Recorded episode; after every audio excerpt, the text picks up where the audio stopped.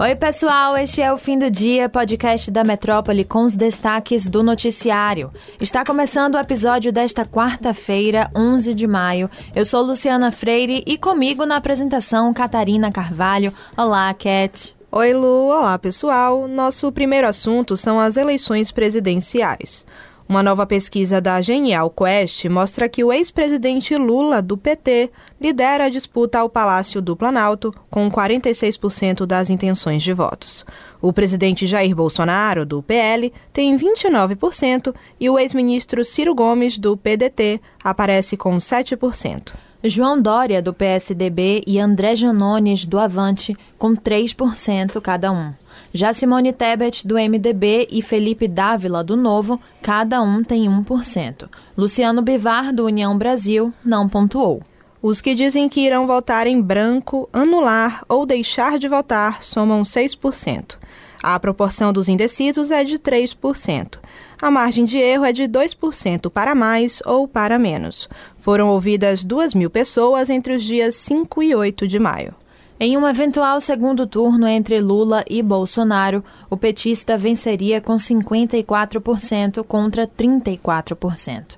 Já brancos e nulos somariam 9% e indecisos são 2%. Entre Lula e Ciro Gomes, o ex-presidente teria 53% contra 24%. O número dos que votariam em branco e nulo seria de 21% e 2% ficariam indecisos.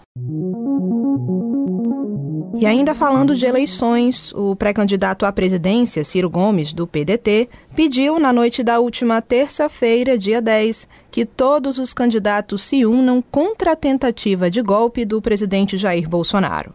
Segundo Ciro Gomes, se trata de manobras muito sofisticadas e que envolvem guerra de informação, da contra-informação, manipulação e espionagem. Abre aspas. Há indícios claros de que está em curso um golpe contra a democracia, cujo alvo são as próximas eleições.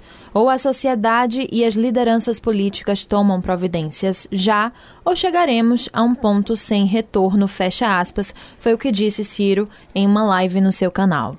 Ele ainda acrescentou que é preciso que todos os candidatos de todos os partidos se sentem imediatamente à mesa para denunciar publicamente ao Brasil e ao mundo. Abre aspas. Faço esta convocação e espero ser ouvido por todos os demais candidatos. Fecha aspas. Generais do governo passaram a receber até 350 mil reais a mais ao ano após a portaria assinada pelo presidente Jair Bolsonaro.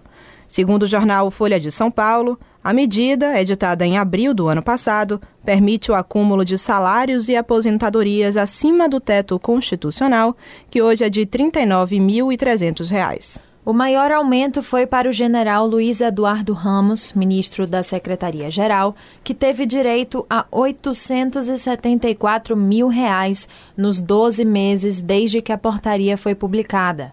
Se o teto salarial tivesse sido aplicado, teria havido 350,7 mil reais a menos em seu contra-cheque. Depois de Ramos, o que mais teve o contra-cheque engordado foi o general Augusto Heleno, ministro do GSI, que é o Gabinete de Segurança Institucional da Presidência, com 866 mil reais, 342 mil acima do teto constitucional. O vice-presidente da República, Hamilton Mourão, vem em terceiro na lista com 318 mil reais a mais em um ano. O general Walter Braga Neto, ex-ministro da Defesa, teve 306 mil reais a mais em um ano também. Procurada, a Secretaria-Geral disse que os valores recebidos no contra-cheque seguem as orientações do Ministério da Economia. Por aqui vamos seguir de olho nesse assunto. Uma das figuras mais icônicas do Partido Comunista do Brasil, PCdoB, Haroldo Lima, vai ser tema de uma biografia escrita pelo ex-deputado federal constituinte Aldo Arantes. Quem contou detalhes da novidade foi o presidente do PCdoB da Bahia, Davidson Magalhães. Isso mesmo. Em entrevista nesta quarta a Mário Kertes, na Rádio Metrópole, Davidson falou mais um pouco sobre a biografia, que vai ser dividida em três partes: a vida do político em Caetité, no interior da Bahia, a filiação ao Partido Comunista e também a resistência à ditadura militar. Durante a conversa, Kertes lembrou que, quando era prefeito biônico no ano de 1981, Haroldo Lima, ao lado de Jane Vasconcelos, liderou um quebra-quebra de ônibus contra o valor da passagem. Nas palavras dele, foi um movimento importante, porque foi em plena ditadura com o presidente Figueiredo, uma época muito dura para a população. Pois é, e voltando à biografia, ela também percorre as ações do político como diretor-geral da Agência Nacional de Petróleo, ANP, durante o governo Lula. Segundo o presidente do PCdoB, a atuação de Haroldo foi decisiva no momento da descoberta do pré-sal. Sobrevivente da chacina da Lapa e preso da ditadura militar, Haroldo Lima morreu no dia 24 de março de 2021, vítima da Covid-19. A biografia do político vai ser lançada na próxima segunda, dia 16 de maio, no Grande Hotel da Barra, aqui em Salvador. E a onda de violência na Bahia, infelizmente, teve dois novos episódios registrados na noite de ontem. Na última terça, em Salvador, três homens esfaquearam uma pessoa próxima ao Forte de Santa Maria, no bairro da Barra. O suspeito do crime foi preso algumas horas depois por policiais da 14ª Delegacia. As informações sobre o estado de saúde da vítima ainda não foram divulgadas. Segundo a delegada Mariana Wise, titular da unidade, o trio teria atacado o homem com golpes de faca porque os autores suspeitavam que ele estivesse passando informações para a polícia. O suspeito, que não teve o nome divulgado, foi preso e autuado em flagrante no próprio bairro onde teria cometido o crime. Com ele foram apreendidos um revólver, uma faca, uma balança, drogas e dinheiro.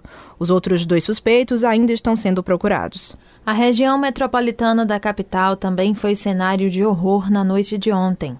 Em Lauro de Freitas, clientes e funcionários de uma pizzaria no bairro de Buraquinho foram assaltados por um grupo de homens armados que invadiu o estabelecimento. O crime aconteceu por volta das 9 horas da noite. Exatamente. A ação foi registrada por uma câmera de segurança no local que mostra com nitidez a truculência dos bandidos. Eles colocam alguns clientes de joelhos e, em outro momento, chegam a agredir uma mulher que cai da cadeira. Ao cair, a vítima recebe chutes dos homens. A Polícia Militar confirmou que os agentes foram acionados por volta das nove da noite. Em nota, a PM diz ter realizado rondas na região, mas não encontrou os suspeitos. Segundo informações da Polícia Civil, o caso foi registrado na 23ª Delegacia Territorial. As vítimas afirmaram que os suspeitos roubaram celulares, dinheiro em espécie e documentos. E é isso, pessoal. O episódio de hoje fica por aqui, mas se você quiser ter acesso a essas e outras notícias, é só entrar no metro1.com.br e se manter informado. Acompanhe a gente também pelas redes sociais, grupo.metrópole no Instagram e arroba metrópole no Twitter. Lembrando que você pode ativar as notificações no Spotify para receber um alerta a cada nova edição do fim do dia. Tchau, Lu, tchau, pessoal. Foi um prazer e até amanhã. Tchau, tchau.